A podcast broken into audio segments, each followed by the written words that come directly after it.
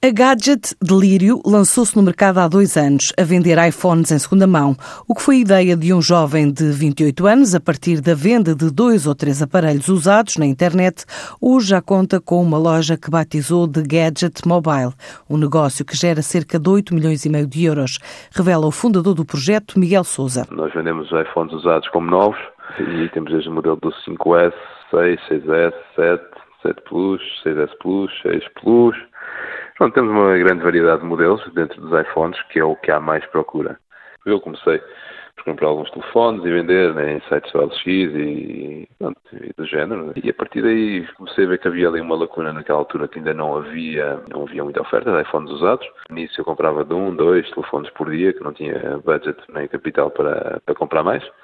E a partir do momento que ia vendendo e comprando e vendendo e comprando, coisa que tornou-se, vamos assim dizer, mais séria, comecei a oferecer também a lojas do género. Pronto, eu consegui lá, lá, lá, vender alguns para algumas lojas e o que é certo é que a partir da primeira semana que puseram os telefones à venda, venderam muito bem e pronto, foi aí que surgiu. Depois houve um crescimento que tem havido todos os anos. Nós, o ano passado, por exemplo, faturamos um milhão e meio ou dois milhões. Este ano estamos com oito milhões e meio ou quase nove milhões de euros de faturação. A atividade está a ter um boom tão grande que quase todos os dias recebe uma proposta para comprarem a empresa, diz o empresário, e vai avançando para novas aberturas em diferentes cidades do país, mas também em mercados internacionais. O ano passado foi tudo mercado nacional e no fim do ano, início de fevereiro deste, deste ano, começamos a, a entrar no mercado de fora Espanha, eh, França, Alemanha, Bélgica, Grécia, tudo o que é o mercado europeu, nós estamos também a começar a absorver grandes,